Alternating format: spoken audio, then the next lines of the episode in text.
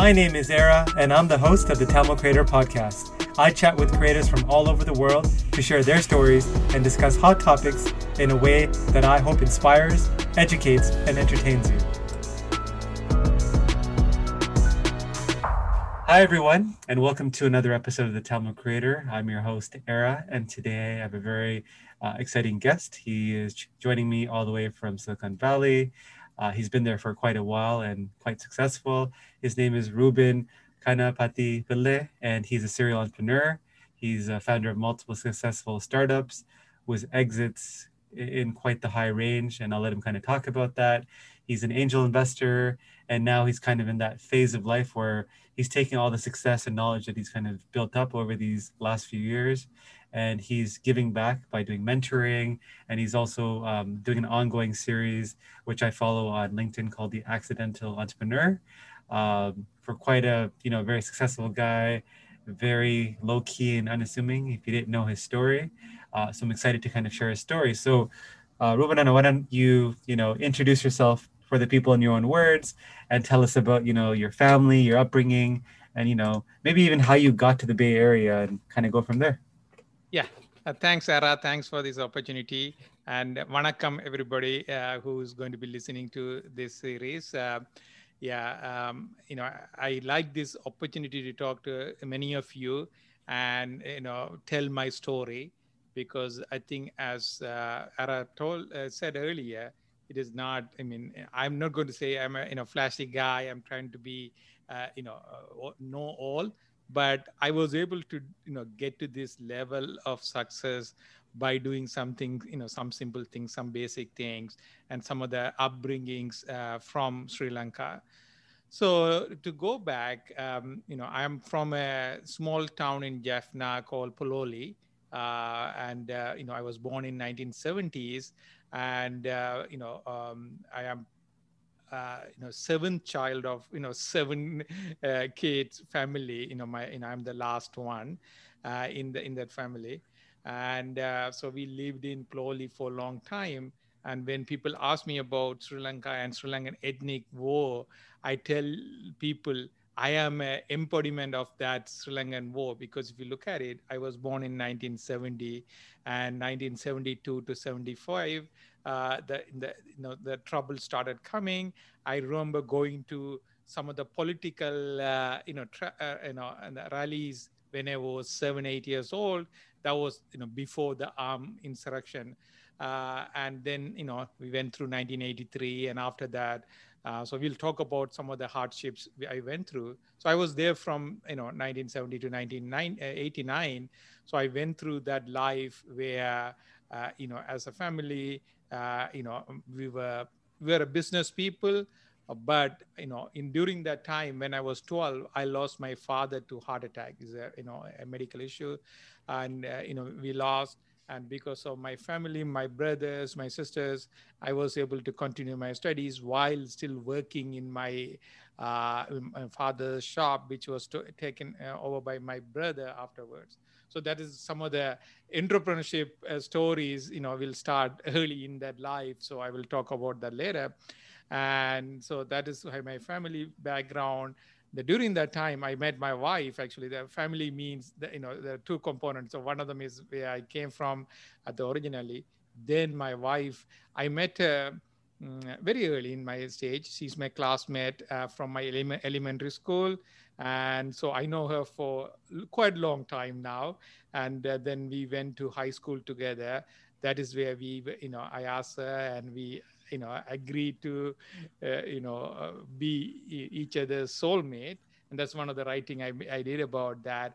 And then she went to medical school and i came to us and uh, and then we you know she came uh, here after graduation.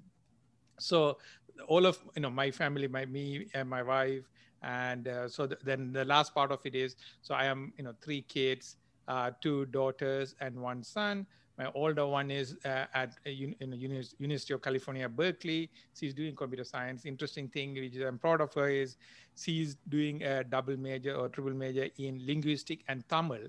Uh, that is one of the areas she's in, uh, interested in doing with computer science where she is looking at this natural language processing, how that is, uh, you know, this as you know, language like our classic uh, classical language Tamil, how that can be uh, brought into uh, you know computer world with all these new language learning processing and all that. So that is what she's studying. So so that is my whole family story. It's amazing. Yeah no i i love talking to people like yourself that have kind of you know you have a lot of life experience not just business wise but otherwise which you kind of obviously can kind of share with the audience. So you mentioned that your wife uh, ended up moving to the us i think you said for medical uh, like uh, I think she was pursuing to be a doctor. No, she completed her medical degree in Jaffna. That's in another Jaffna. interesting part of our journey. Okay. So between 1990, I left, and 1999, she was in Jaffna in the war zone, okay. and she was going to the medical school there. I and see. even though we got married in 96, uh, she w- wanted to go back and complete her medical school. So she went to Jaffna during the war time. She spent, and you know, her she had enough experience of working in the field helping you know refugees and and uh, refugee camps and the schools and all that. So yeah but she moved here after completing her degree there. Got it. And i know and i know you originally when you settled in the us you didn't start off in you know the bay area. So what made you because obviously the the bay area now is like you know everyone kind of knows the secret is out you know when you know all these entrepreneurs like yourself you know steve jobs everyone started like kind of doing their thing in the bay area. It's very different than you know when you went there when it now you know where everyone it's a kind of a very hot area. So what prompt number one what prompted you to move to that area? And then number two can you describe how it's changed in the time from when you first moved there to now? Yeah very very interesting. So it is you know i i came to bay area after my undergrad to go to grad, grad school at Stanford University. So I came here 93, I think 93, 94. Uh, I completed my degree there. Right after my degree, actually I chose to leave Silicon Valley uh, and go to Southern California to work in uh, a, a, different company. The one of the reason was even then it was very, uh, very fast paced and very aggressive very cutthroat uh, industry in Silicon Valley. So to me, that was, you know, uh, I wanted to contribute, but I didn't want to feel like so much, you know, the rat race or some of these part of it. Uh, so I left uh, for five years. I went to Southern California, uh, where I worked at my first job at Rockwell Semiconductor, uh, where I worked with a lot of these aerospace and you know aeronautical engineers who were working on electronics part of it and there. And during that period, we'll talk about how I started this company. But we got funding for our idea for the first startup VxTel. We will talk about later also. And that, you know, at that point, the VCs were from Silicon Valley. And their only condition was all of us, or the, there were five founders, all of us agreed to move back to Bay Area, uh, being close to them the reason for that was uh, I we were I was in 20s and most of us were you know young in you know late 20s or early 30s so they needed somebody they wanted to be close by to babysitters uh, and they, they, didn't want to you know leave us in uh, uh, in far away where they had to take a flight. So they forced kind of forced us to move back to this one.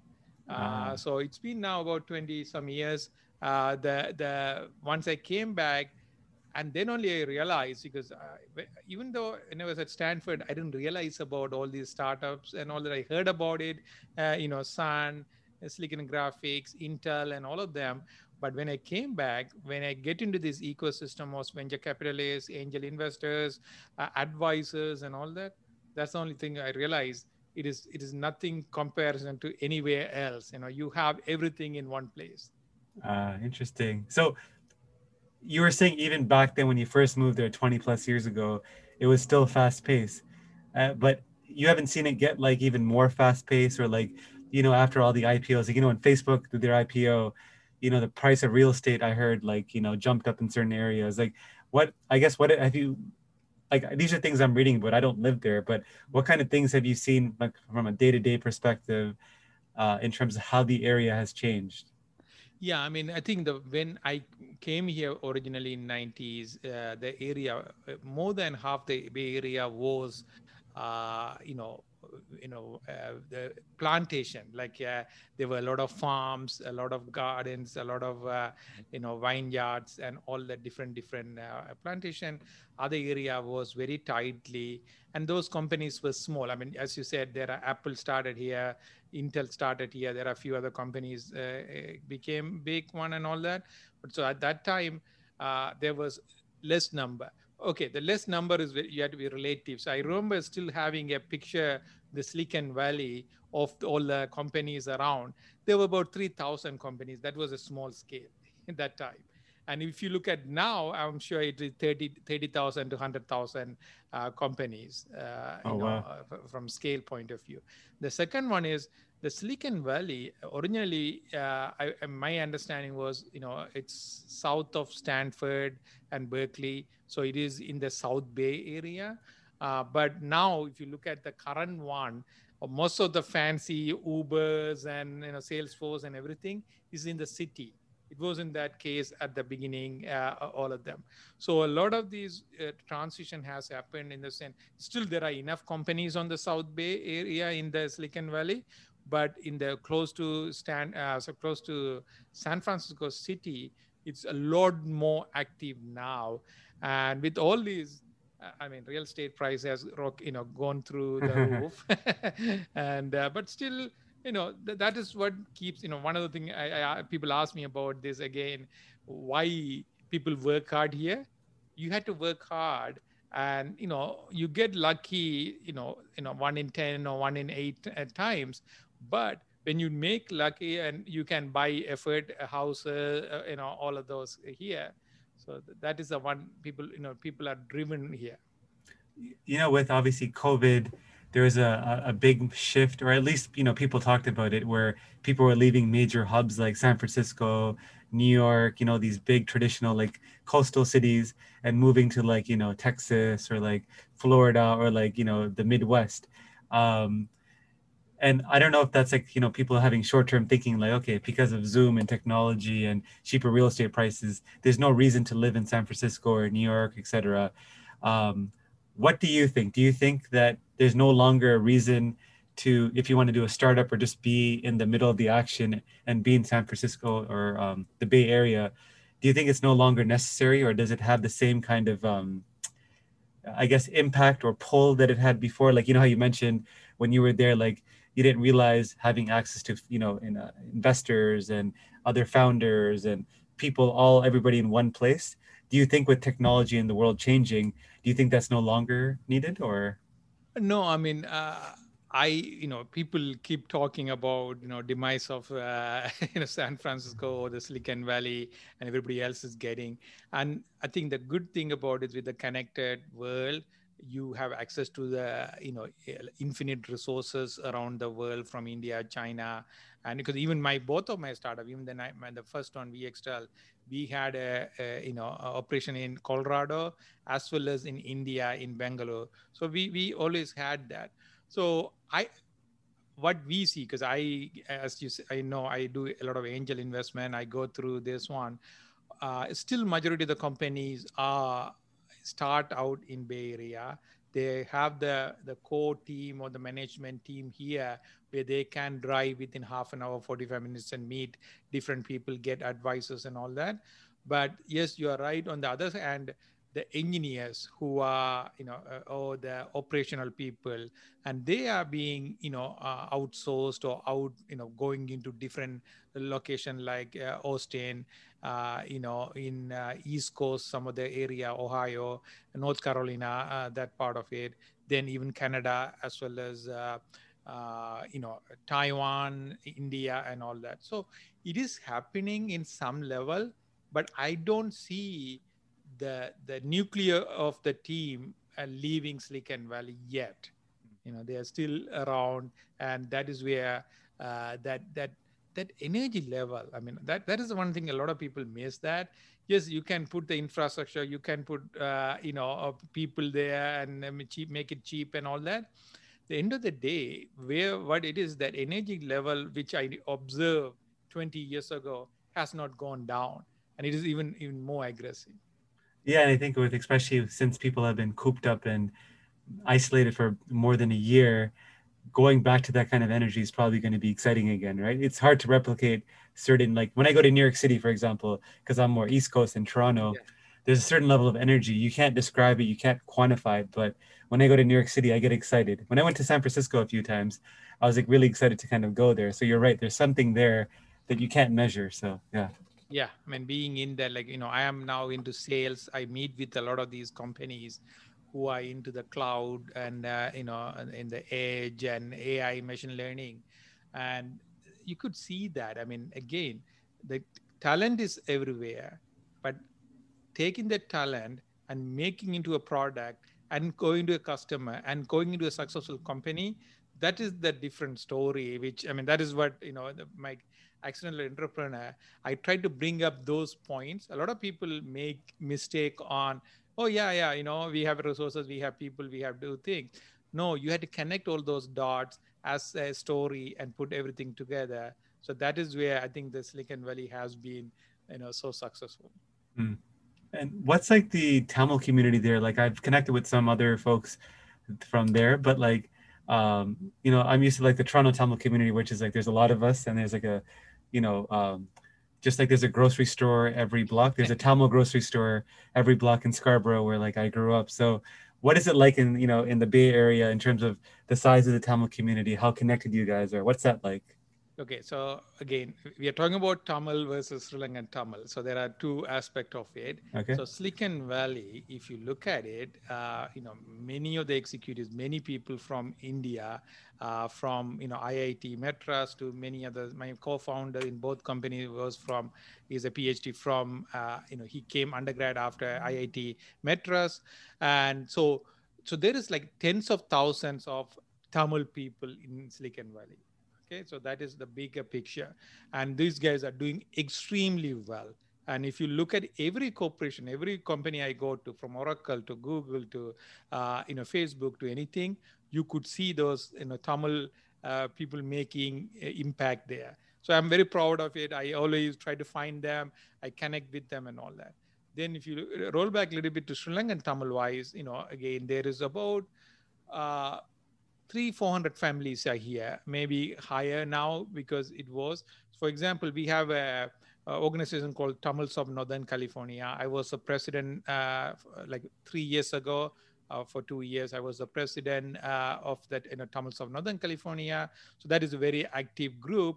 Bring in, uh, bring the you know uh, uh, newcomers to the community, connect them, have the you know cultural activities, as well as you know various connections among themselves.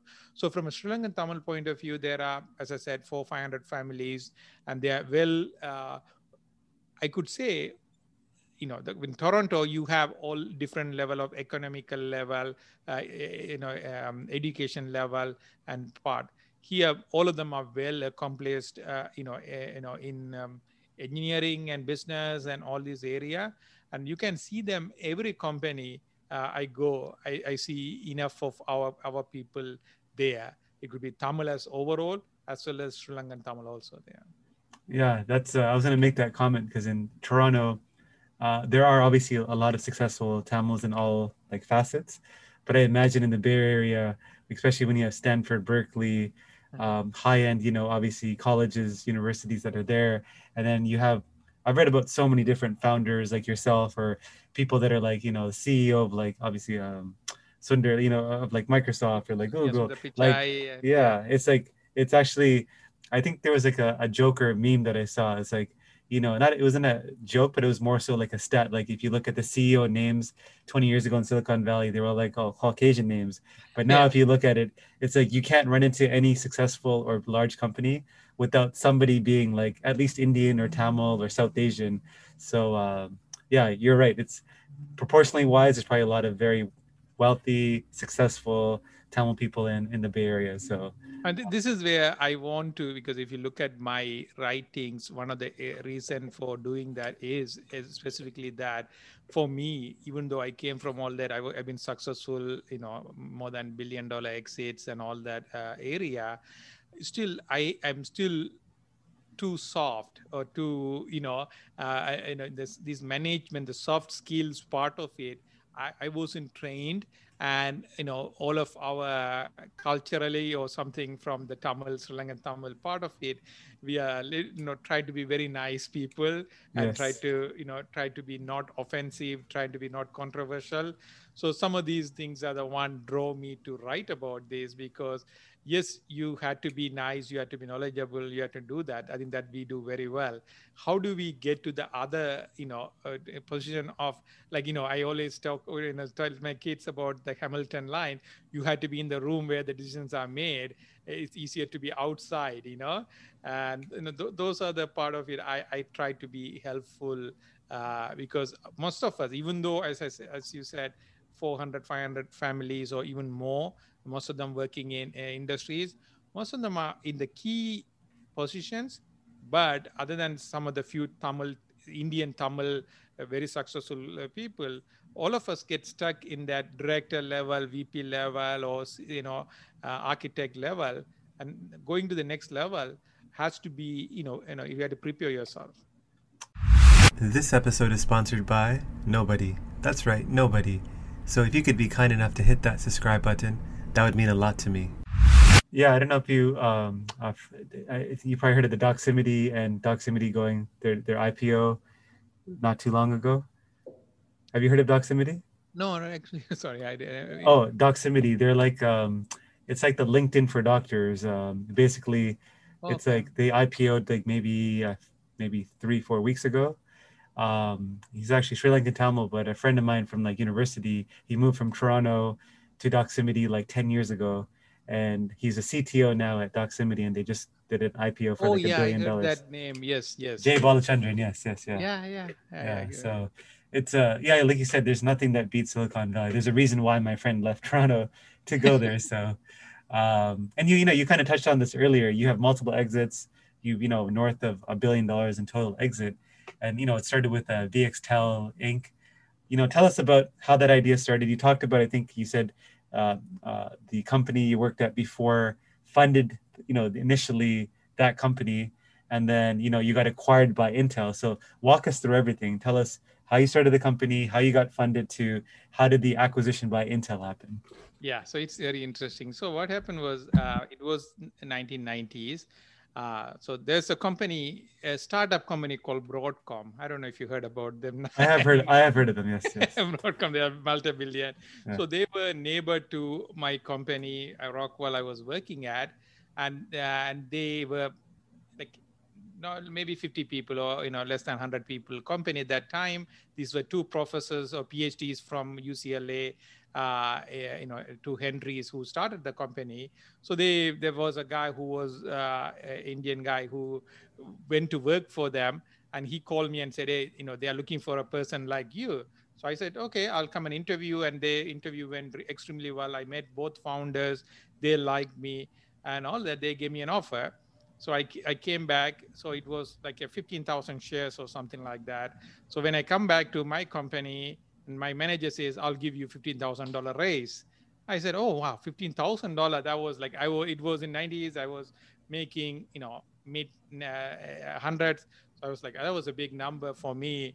And I wanted a stability. I took it within a year. They went public. the, the 15,000 shares would have made about three to five million dollar range wow. uh, money. And there are few people who worked in my team uh, went there and they became overnight millionaires.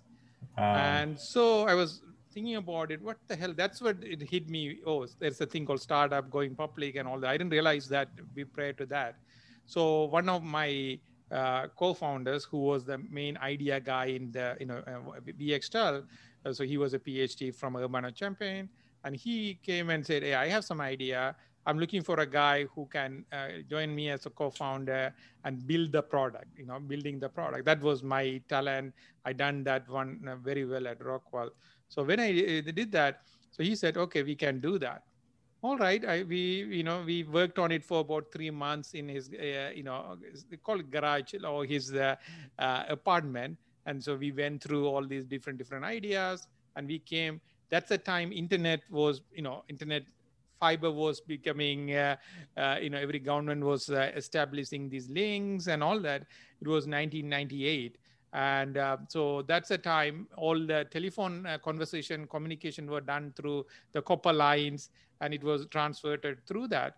So once you get these, uh, you know, internet, internet protocol through these fiber done, so all the voice calls can go there.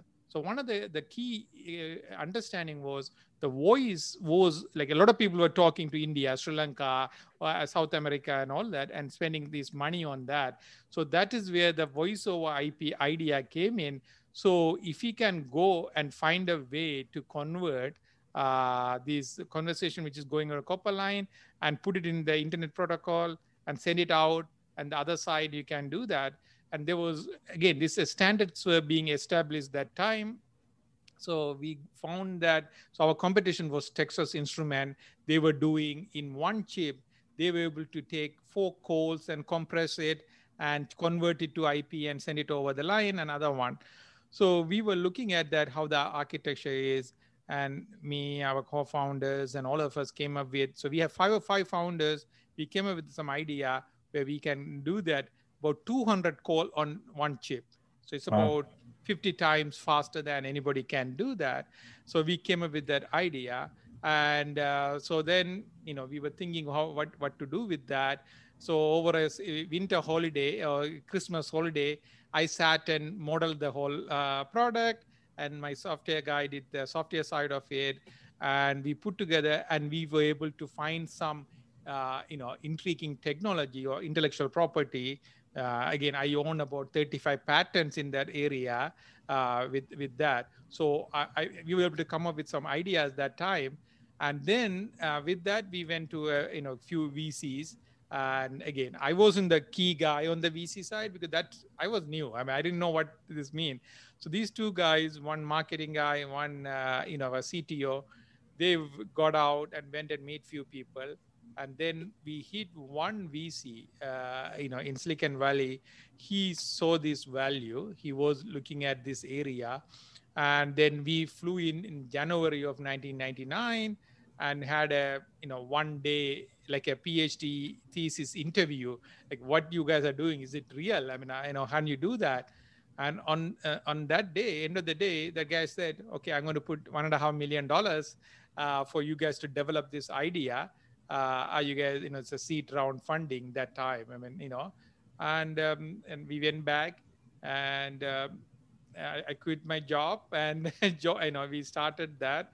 Uh, it was interesting part on that was I was going to get married about three months after that. My wife just completed her medical degree. I had to go to Sri Lanka and get married. So uh, so you know I go back to her and tell her that hey by the way uh, I just I just quit my job I'm doing something, you know, on my own and all that. And I'm, you know, her uh, relatives were like, what's he's he crazy? Because I was doing very well in my, you know, corporate life. My companies was taking care of me and all that. And I just quit my job and I'm bringing her to US and, uh, you know, started this one. That, that was an interesting journey. and uh, that's amazing. You, a 1.5 million dollar seed run is pretty big for back then because you know that that was pretty massive right? I know. See this is one of the things i think you had a question uh, you talked about you know uh, raising money versus going you know uh, bootstrapping yeah. bootstrapping and all that part. I know because for both of my companies which i was part of the founding team we raised money. We raised because we had we believe we have a market we have the technology we have validation and we can go after and I see lately a lot of these, you know, companies going bootstrapping or trying to raise, you know, 100k, 550k, 200k. Uh, we went all, all, all in. I mean, as I said, we quit our jobs. You know, we didn't yeah. have any. I mean, I was in early, uh, late 20s. I didn't have much saving. So in US, without much saving, I had to, you know, put up with this. So uh, it is, you know, it, so that is sometimes I advise my people also. You have to be convinced that this idea is going to take you to next level okay? If not the experience you are going to get out of that it'll it'll boost you in a, in you know in a corporate life even to a better level yeah? So that that is my i never thought about failure. I never thought about you know I mean, uh, you know uh, you know worried about all this. I yeah, and you mentioned you had patents. I remember when I googled you first when I met you, and I was like, I was like looking through it, like there was all these patent like searches in Google. I was like, wow, this guy owns a lot of Google patents. So I mean, a lot of patents. So how does that work? Because you obviously the technology you created was very like innovative and very new, and um, is the patent like under your name or is it under the company's name? And when you sell the company, do the patents go along with it or do you get to keep it personally? Like how does that work? Okay, so the there are two aspects. Let me look at the you know people. I want people to understand when you are building a company or building an idea. I really look for intellectual property. So the patent process, which I understood very clearly. So you need to have a a creative method of you know doing something. So that is the part which a lot of people miss. So i uh, i didn't know either before i started the company. Then i started working with some patent lawyers. Then i realized oh my gosh so many different areas you can do the patent uh, create the patent for it. Okay the second part of it what you're asking is uh, yes when a company acquires uh, okay even when you are working for a startup and even if you're founding comp- uh, part the name of the patents are on you and, and who are the uh, people who are starting the company you know or the who, who are the uh, people who are creating the pattern. okay? It, it, it is uh, forever. The what what it means is the uh, it but it will be owned by the company. So the company who like for example vxtel owned my pattern, not me. So they paid for it. It was while i was working on that when Intel acquired us, all the patent get transferred to them. Got it. Okay. So the, these are patent, but still, you, I can I have the, you know, the the name on the patent. The inventors will be whoever the people who worked on it. But you can't monet. so like once you got acquired, there's no further monetization of that patent because you've said, okay, I've created it with the startup. You acquired the startup, so I still have the name. Like I invented or I, I was the creator of this patent but I can no longer make money from the patent. No, you can't. You yeah. can't. I mean, you can. I mean, you, you can as the experience, you can show them, and you can put it in your resume and all that. But the patent is owned by the company, uh, you know, whoever uh, you are working for. So that is one other thing when you go and work for any company, even the startup to big one, they ask you to, uh, you know, sign uh, the non-disclosure agreement is one of them. The other one is intellectual property you know document. So that is their own. So you guys created this company. You got you raised 1.5 million. You're all in. You just got married. Um, so now, how did you like? What was the use case for this technology? Like, who did you go and sell this technology to? Like, who are your yeah. customers? And then you know, how did Intel come to know of you guys and then want to acquire you? Tell us about that after. Yeah. So this is another area which I advise people also on, you know, how, you know, this is the enterprise product. This is not a, you know, you know, a uh, consumer product going directly selling to it. So you have to find who are your customers are, who are the, your channels are, who you're going to sell it through. Because at the end of the day, it is going to go to telcos. Yeah, and the telcos are the one doing this. Uh, you know, they buy these boxes from Ericsson's and uh, different different companies, but the chips goes into that with mm-hmm. the firmware. It come from like Broadcom, Intel, Qualcomm, and various companies. Yeah, so you know, so basically we when we uh, got the first round of funding. So we got the first, you know, one and a half million dollars and uh, seed round, and then we next six months we aggressively worked on it. We were ramping up the team uh, to like 10, 15 people, and we got all of these ideas in. And while you know, a couple of the guys, again, I was I was putting my head down and we had to show the milestones. Yeah and we, we are making good progress showing the performance showing the progress. So i was the guy who was running the engineering side. So then the other two founders who were marketing guys who went and did two things. One of them is you started talking to the bigger vcs and one of them uh, was sequoia. You heard about it? Yep. in a sequoia. Yes. so they uh, heard about our technology and they found uh, you know there are always there is some networking some connection through somebody get introduced to us so we went to them uh, to talk to them and while we were doing that we got to do some customer validation so that is where intel cisco there's a company called vitesse semiconductor and there are another two companies. I think most of them are now you know, gone away. So about four or five companies. So we talk to their business development people. So one of the area which I always tell is, you know, if you go and talk to some engineering in these companies, they wouldn't want to hear from you because you are trying to take their job away. Yeah. So you go to these uh, business development people or the VP level people who find there is a big gap in this area in their portfolio and and you go and talk to them and say hey we have a uh, you know we have a, a, interest in technology you are not uh, addressing that market by us uh, you know partnering with us and you know take the low risk uh, you uh, you would be able to you know get to this market early as an early adapter of you know to that so we had this, you know, four or five of these companies, and uh, luckily, I mean, again, I, some of these are, you know, uh, lucky, or some of them are, uh, it happened, you know, naturally. With all this conversation, uh, they believed in us. You know, they believed and said, "These guys know what they are doing. They're talking about, and what is the technology, and there is a market segment to it." So, as part of the next round of funding, we raised about $15 million. In that time, we got about half of it from the, the corporate uh, people uh, because as a partners and they can put it and other half came from you know sequoia and some couple of these vcs so that way you build that you know already you're building a sales channel uh, yes, or you know true. early validation and, and and that part of it so that because of the, those two uh, and overall, we raised about $75 million uh, in that, uh, star- that company. and then we exceeded 600 million. So it was a pretty, you know, good amount.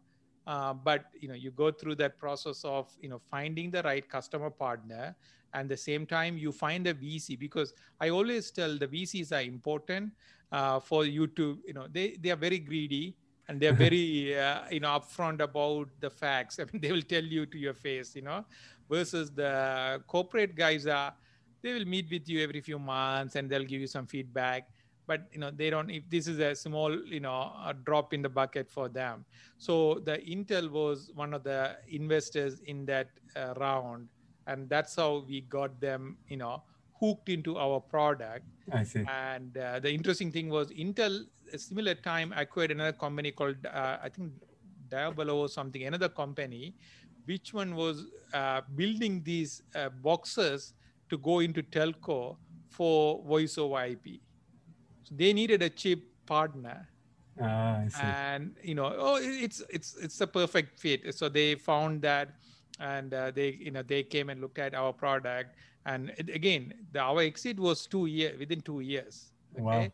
so from first one and we as i said we raised within that year and a half we raised 75 million dollars and we built the team from you know five founders to about 150 to 200 people in that time and then build a full product which was able was being qualified in multiple customers at that point so after that i assume that your wife's relatives in sri lanka no longer question your decision to quit the job.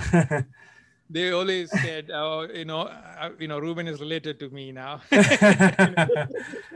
that's amazing. You know, I mean, actually, actually, more than that, actually, it was interesting. More Canadian uh, relatives and Australian relatives who are Tamils who are there, they tend to make uh, jokes. Uh, that oh Ruban won uh, won lottery in America, you know, and uh, you know. That's amazing. So you you got this exit and you said you did it because I you started a second company after this and then you also exited. So let me ask you this: like you've exited, you did it very well at the exit. Why even start another company? Why not just you know relax okay. for a bit or you know do something else? Did you know that every time you left a five out of five review for this podcast, a Tamil parent lets their child pursue a career in the creative arts? Okay, that's probably not true, but if there's a chance that it is, do you really want to jinx it? Leave a review. Do it for the young creative in you. So I'm going to tell you, you asked another question, I think, in your earlier uh, thing you sent me about what it makes you tick uh, yeah. or how, what it makes part of it. For me, it's a fear of losing. Okay. I mean, I, I'm, I'm, I'm very, I don't want to say insecure, but in, in kind of insecure guy, because I need to prove myself continuously. Being a last child of seven kids, I'm never good enough because you know my elder brother says you can do more, you can mm. work harder, and all that. And I and and I always you know, and I didn't have a country to go back to. You know, in America, I mean, I'm here and I'm working, and I had to work harder, harder, harder. So all these, uh, you know so the fear of lose you know fear of failing you know of you know and and sometimes the, the the toxic you know, you know uh, toxic of success you know sometimes you know you, you, you look at it and so it, you know after five years i was at intel because i had to stay at intel to complete the transaction you know there you know there are some uh, restriction on uh, when i can leave so then i left and i actually i kind of retired when i was 35 i took a year off uh, my wife wanted to do her medicine, uh, you know, re- residency. So we moved to New Jersey. I was uh, stay-at-home dad with my uh, first daughter, and my wife went back to you know work. And I was we were thinking about it, and she didn't enjoy working, and you know she had enough of this memory from Jaffna about all the war zone. So you know yeah, she decided to come. As he said, I'm not going to. I'm not enjoying it and we are financially well off. Why do you have to do this? So, see, you know, we, we chose to come back. So that's the time again, uh, another VC. So uh, the guy, one of the guy who invested in First Man, he got like he invested about 10 million. He got about 150 million out of our investment. It's like a 10x. He made his fund out of my first company, and uh, so that guy uh, said, hey, you know, the same guys are having another idea. The second company, I was in the founder, founder, I mean, I was the founding team members. So there were two PhDs, one guy from Google and one guy from uh, my, my, the CTO from my previous company. So they were putting some ideas together and they said they need an operational guy to be able to go and build this product and get it to the market. So they called me as the third guy to come in. And, uh, and, you know, because for me, that was, I don't know for something. Once I see, uh, you know, a market and an idea, I could easily imagine, you know, visualize, visualize how the product are being built, how to build a team, how to qualify it, how to get to the market, how to convince the customer. Those are the you know stories uh, which uh, you know. I mean, actually, tomorrow I'm putting a uh, my you know the video log about storytelling so this is one of the area which i am so uh, it is you know first nature to me you know i can do that and so that's why i joined the second company it took a long time the second one was because the 2006 we started 2008 we went through the downturn on the uh, the yes. financial uh, meltdown and we were near bankrupt in 2009 and we had a like a few million dollars in the bank on that. Again, we raised good money again second time. Uh, so I walked into our board and said, "Okay, guys, I can do this product within that money without raising."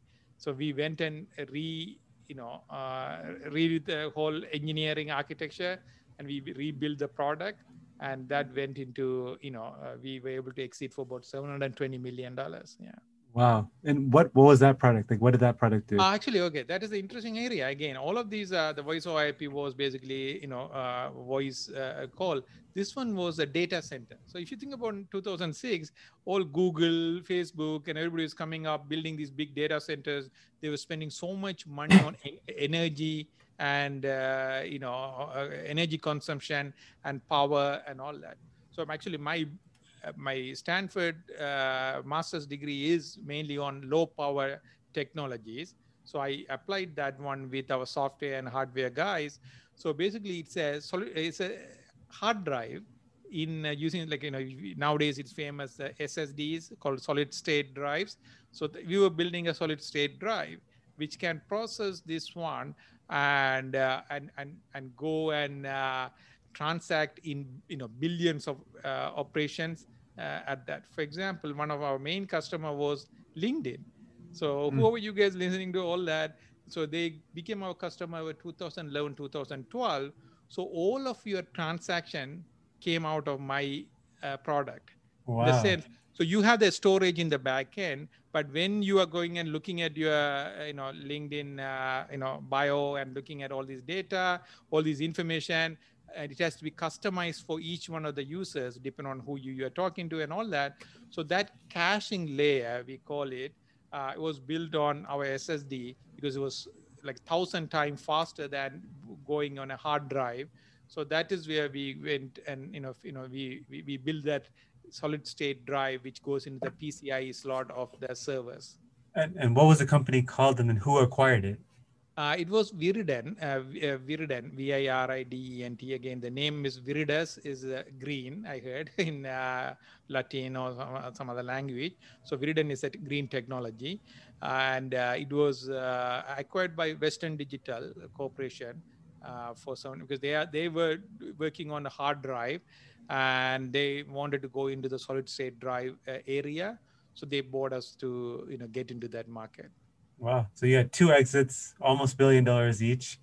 And, you know, what did you do after? So now, you know, hopefully you felt like you proved yourself. uh, not, not yet, actually. I mean, it is uh, uh, for me because see, these are all happy part of it. As, as I went through the second startup, uh, there were a lot of happy moments from a personal accomplishment point of view. I had again another 15 uh, or 16 patents. I had done the engineering and all that. We were successfully qualified engineers.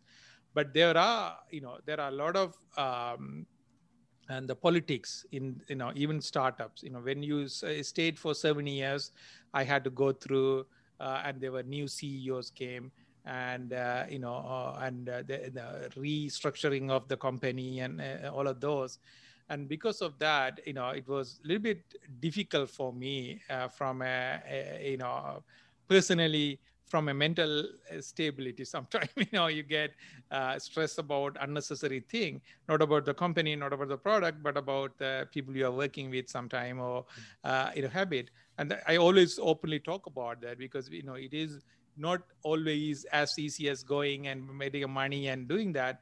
There are behind uh, behind your back people make deals which you don't you're not aware of it until you get exposed to it so it was not in my opinion i was a successful i made good money but there were i could have made a lot more money because of there are things happen uh, in in that environment uh, so after that I went through a, you know, so I got acquired Western Digital. I still work for Western Digital. Uh, you know, they took care of me very well.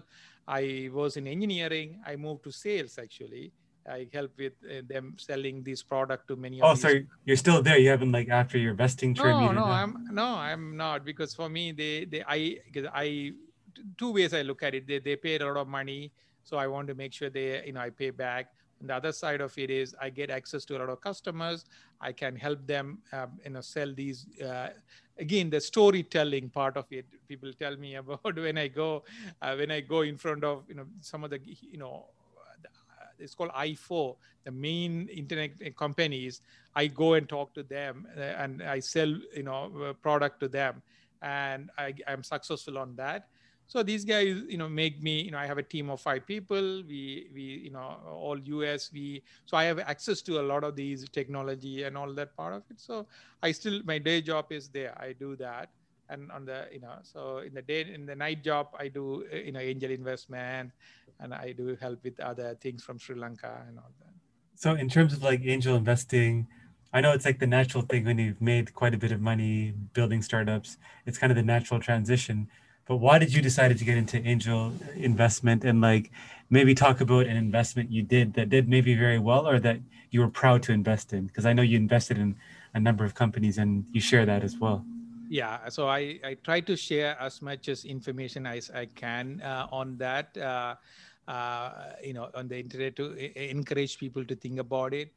So I had one of the advisors in my first company. He was at AMD that time, and he's uh, you know Amos. He's from Israel, and he keep asking me, hey, you know, you should come and join them because most of the angel investors, if you look at it, most of them are not founders or startup people. They are the big corporate people who have made good money as a VP or CEO so they want to diversify and do some investment uh, and, and make that you know money the extra money Um, so I, I, I only got into that about three or four years ago. Uh, prior to that, because I, I looked at that. I mean, I don't know if you guys know, but angel investment is not as fun. I mean, it is very high risk. It's a long-term return. It's like normal return is eight to ten years out. If you get lucky. if you get lucky, Yeah. exactly, exactly. So because of that, I am, you know, being coming from this, you know, from Sri Lanka, from my father, losing my father, financial difficulties and all that. So I really didn't want to, you know, whatever money I made, I bank it. I know I, I put it in Goldman Sachs and they manage my, you know, investments. So that way I don't have to worry about it because I know I can, I'm still an able person. I can go make more money rather than try to, you know, uh, I don't want to make a quick bug. You know what I'm saying? Like if people try to say, "Oh, I invest and you can 10x return and all that." No, you don't. Okay. Yeah. Uh, so I was very reluctant, but the reason I got into that was I felt as I, as I'm writing again about uh, you know accidental entrepreneur. Uh, I see a lot of people make a lot of sim- small mistakes. Even those angel investors who invest on the uh, companies, they try to be very short-sighted. They don't uh, you know, uh, treat the you know, founders well. They don't understand how to help them and all that. But I, I my dna is that you know i can help that. So that is where i came into uh, feel felt like let me go and see. So so far i have invested about 40 companies uh, a small amounts you know 5 10 50000 you know in, in that range i put it together. And uh, because you see if you have a return it, it is returns 20 times or 30 times you know. But if you, most of them it will go away. Yeah. uh, you're not going to go away. So if you look at it um, so that, i mean again i i didn't i wanted to spend my time and understanding what is going on in the industry this is a way of understanding the future yeah the, how people are starting companies and all that so that's why i got in uh, but again if i'm trying to make money out of it i don't think this is the right place I agree with you. Um, it's something that I was considering in the future, you know, when I get to a certain state. But the more I kind of read about it, it's angel investing is probably the, the best reason to do it is if you have FOMO, if you feel like you're missing out on opportunities. But as a founder, or if you're building something, you can only build one thing at a time. But with angel investing, like you said, if you're putting money into something, like, you know, I put money into Bitcoin or Ethereum, you're more incentivized to learn about that company or that industry, right? So, yes uh, yes So you're right though. Like like you said, if you invest in 40 companies, fifty thousand dollars each, maybe three or four of those companies do well, and then you you know you make two or three times return. But you can easily make more money, you know, putting money into you know Bitcoin or property or other things, right? So property other and and even like i tell people i mean if you do the time average uh, investment on uh, mutual funds and uh, you know high growth depending on your age Yeah. uh, I, I suggest people to look at it because to be honest index honest funds, right? Index funds, right? Index Yeah. fund. To be honest, I mean, I have my 401k. I've been working for 25 plus years now. My 401k is in multi-million dollars uh, uh, now because of I was disciplined. I was average in every two weeks in my paycheck. It goes, you know, six to eight percent. There's a company match. Uh, and then you know you, invest this money into when early stage in a aggressive you know growth funds you put it out there you let it go i'm telling you you know people have to realize that is the you know that should be your stable and then you add like take about 5% of your money and you can play with all these things Yeah, the uh, somebody had a famous saying. I think um, uh, compound interest is the eighth wonder of the world, and a lot of people don't realize that. Um, so I agree with you there. yeah so a couple of investment i mean i have about 40 companies uh, in my list but few of them are very s- you know, interesting the space industry is very interesting to me on that so Yeah. i have you know a few of them like one company is uh, which is building a 3d uh, printing of the whole spaceship. Oh and wow! they, uh, so th- but they, the, re- the imp- the end result you have to look at it is say we want to go to colony to moon or mars or something.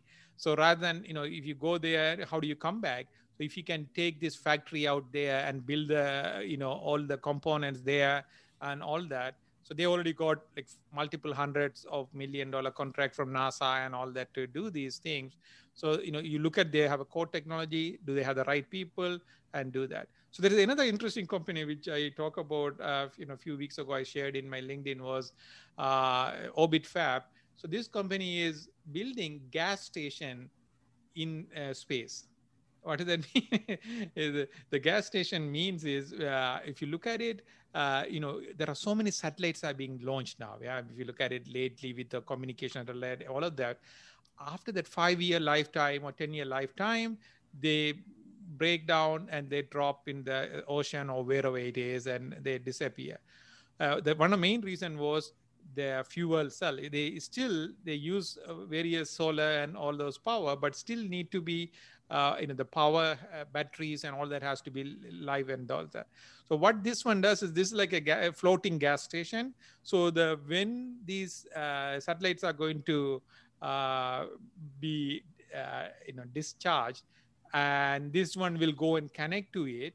And it will uh, you know give new charge new life to it. And they'll kick it back in the orbit.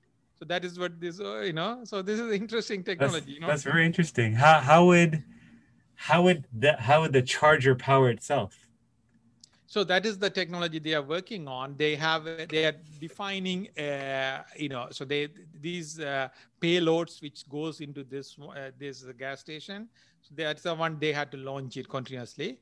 And these cells will come and attach to it with a standard interface. And based on that it will get charged and then it will go into the space. That's super interesting. Yeah see? Yeah. like like you said, you might never make money from it, but at least you get to learn about something super interesting, right? Yeah. Yeah. So then, like, so these are space ones, many of them. Then I am looking at some biomedical one.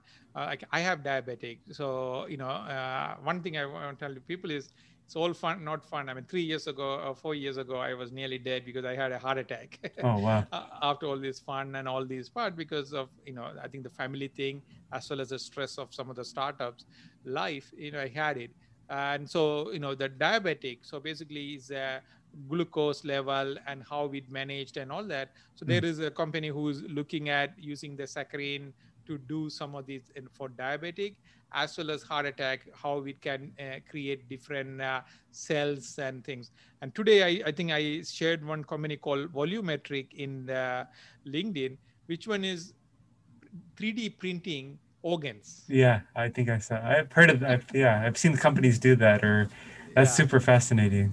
Yeah. So, so if you look at it that one, and then I go into some of them. Like uh, there's a company called Mythical Games. They do, uh, you know, gaming uh, for uh, like you know their platform for people to build their own games and then they can put their own characters and with nft and, and a bitcoin coming in so they can people can share and sell each other and all that so that company is you know uh, another one and just like that you know some education area like Knowledgehook which is a canadian travis, Travis yeah. yeah Travis Travis startup yeah. Uh, I, I, I know I believe in those guys actually and I, I, invested something there. So it's there are many companies, as I said, about 40 companies now. That's amazing. Yeah, shout out to Travis. Uh, he's a very very smart entrepreneur. Um, no, that's amazing. Thank you for sharing all that about your angel investing. So we talked a lot about your work, but what do you like to do outside of work? What do you do for fun? So, uh, so another part of my you know learning as an entrepreneur early stage was I was uh, I was a very good cricket player. Uh, so I was the captain of our, you know, region team, and I was, you know, I played for by my school, Hartley College, and uh, you know, when I came to US, early stage, uh, I used to play cricket in, uh, you know, in various teams. So that is one of the early part. Once I started my company and my family came in, and then my I had kids, so that the time you know i didn't have much time to do that. Yes. So the lately uh, you know there are two aspects. One of them is as i said i enjoy conversing with young people from you know all over the world. Australia sri lanka india uk canada and and and us uh, of course and i help them with ideas and you know people text me all the time through my whatsapp so i you know that's the best way to reach me and then i will uh, give them hints and all that so the mentoring uh, i spent quite a bit of time uh, other fun stuff is uh, actually if you go to youtube and search for ruban kk or ruban I'm a ballroom dancer, actually. Me and my Oh, wife. uh, my wife is a dancer. She was a Bharatanatyam. She was very good at dancing and all that. Uh, so she was. So I gave her as a gift uh, about ten or eleven years ago uh, for a one uh, lesson uh, for you know ballroom dancing. Uh, since then, I got in more than her sometimes. She says. 'Cause it- it's so fun, uh, you know. And you know, once you're on the floor, you don't realize I love performing. Uh, so we we have a lot of videos on uh, on that. So so that's one. Like just before today, uh, we I had a, you know, lesson uh, on uh, you know uh, cha cha and rumba.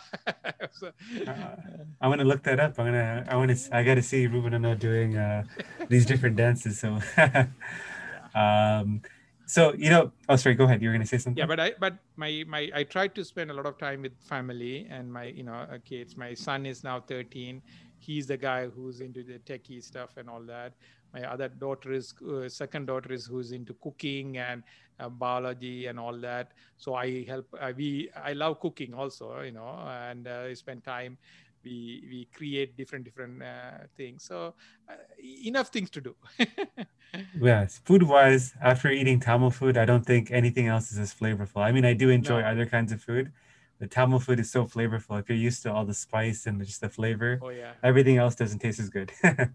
no uh, um, Money can be hard to come by, but here's a $100 opportunity for you. Join my free newsletter for free exclusive content and a free chance to win $100 when I hold special draws. Did I mention that it's free? In terms of, um, you know, um, one thing I was curious about, you talked about as you got a, fa- you know, you, you have more life experience than me. So are there, you know, in terms of like outside of family, do you find it hard to maintain other relationships like friendships and things like that as you you know um, got busier with family and obviously work like how how have you been able to do that?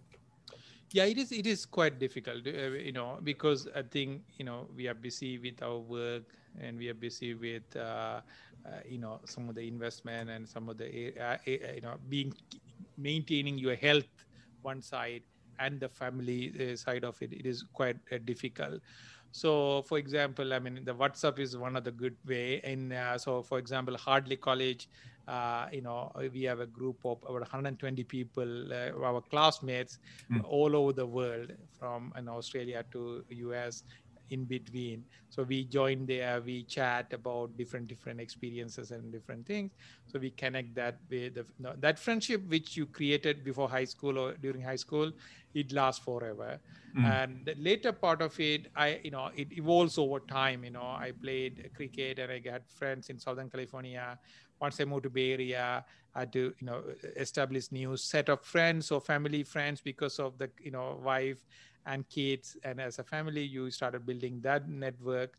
And um, so it is very you know uh, to be honest uh, lately i'm not keeping up with all my friends uh, on that way but i still try to you know uh, check on them once in a while and uh, connect them and you know because you can openly discuss openly talk about different struggles different things you go through Mhm. and um, you know the biggest thing is for men i mean the, in the mental part of it you know sometimes you accomplish things or you have gone through things and you know you want to be have some you know space where you can talk about it so Yeah. that's another area which i you know even though my heart attack was a, a wake up call for me uh, since then i talk about uh, counseling going to you know somebody and talk about you know openly uh, outside that is very important. So Mm. when people feel down people feel not good and checking up on them. So the mental health uh, area is very important.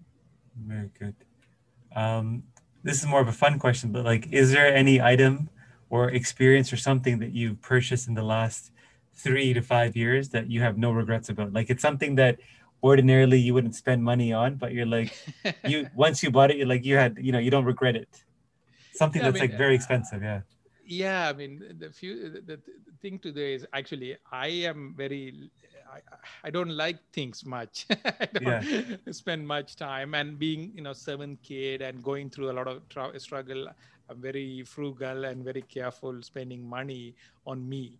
Uh, so my wife loves uh, cars and all that. So as I'm, I'm, I enjoy it too.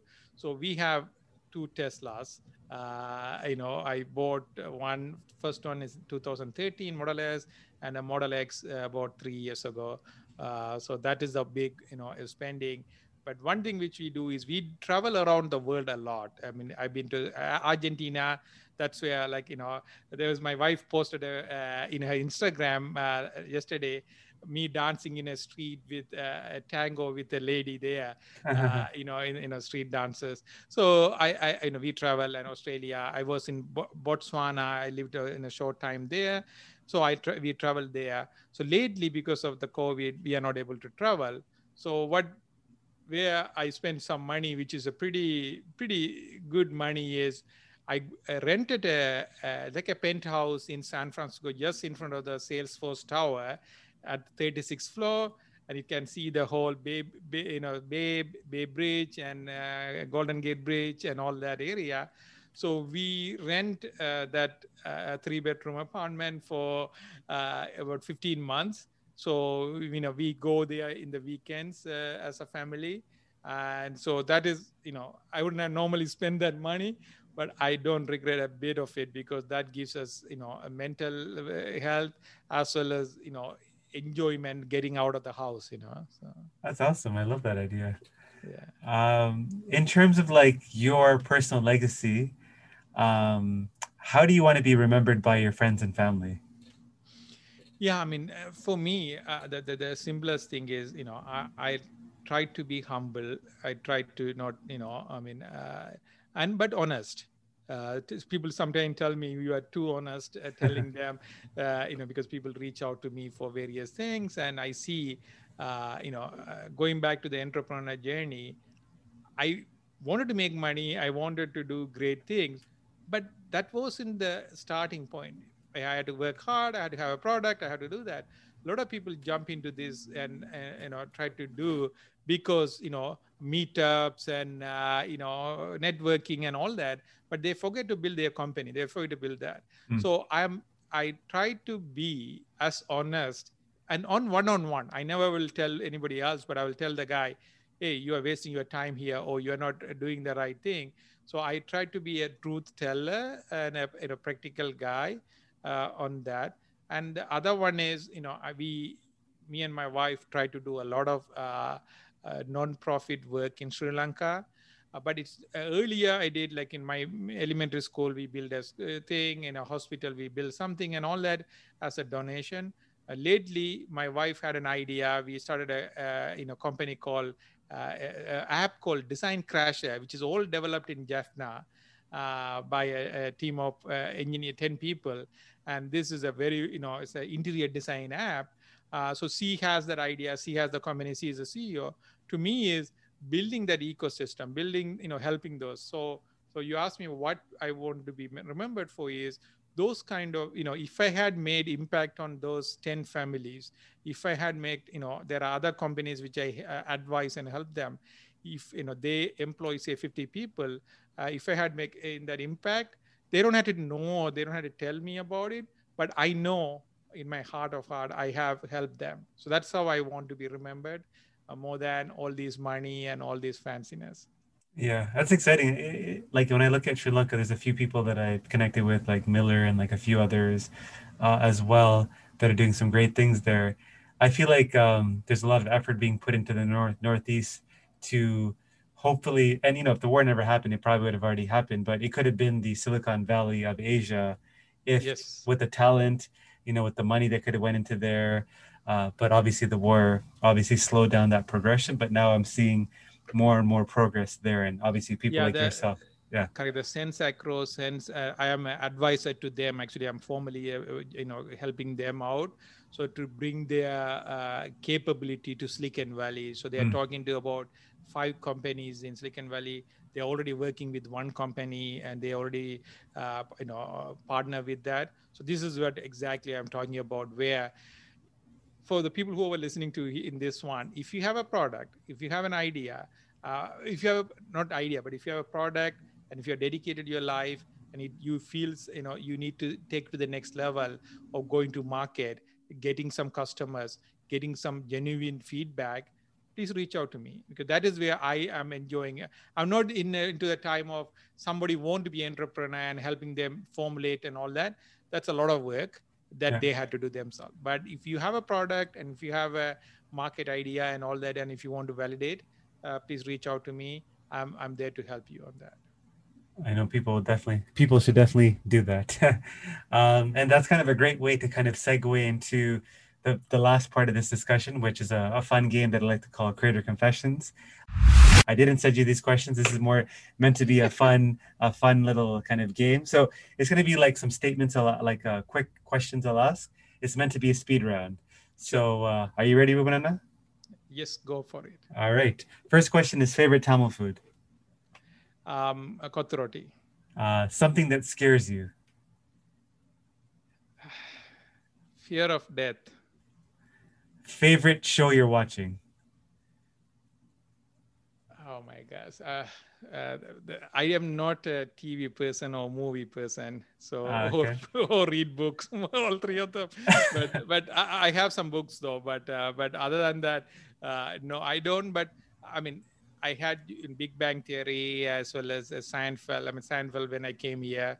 So the, the so the sitcoms, a couple of sitcoms were. Um, a place you're itching to travel to after the pandemic is over?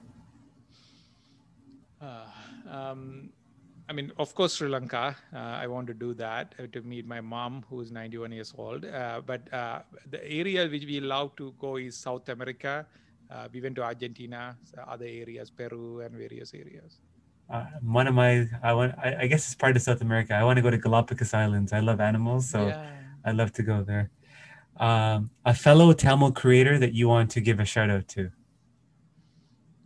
From a creator point of view. Any creator, yeah. Like, I mean, I think for me, uh, you know, I, I, looked at all the music uh, area part of it. You know, Rahman is, of course, you know, he has done amazing thing uh, to spread Tamil and the capability part. So that he was the one. But you know, to me, if you look at all my writings, Thiruvalluvar is the most prominent creator for me.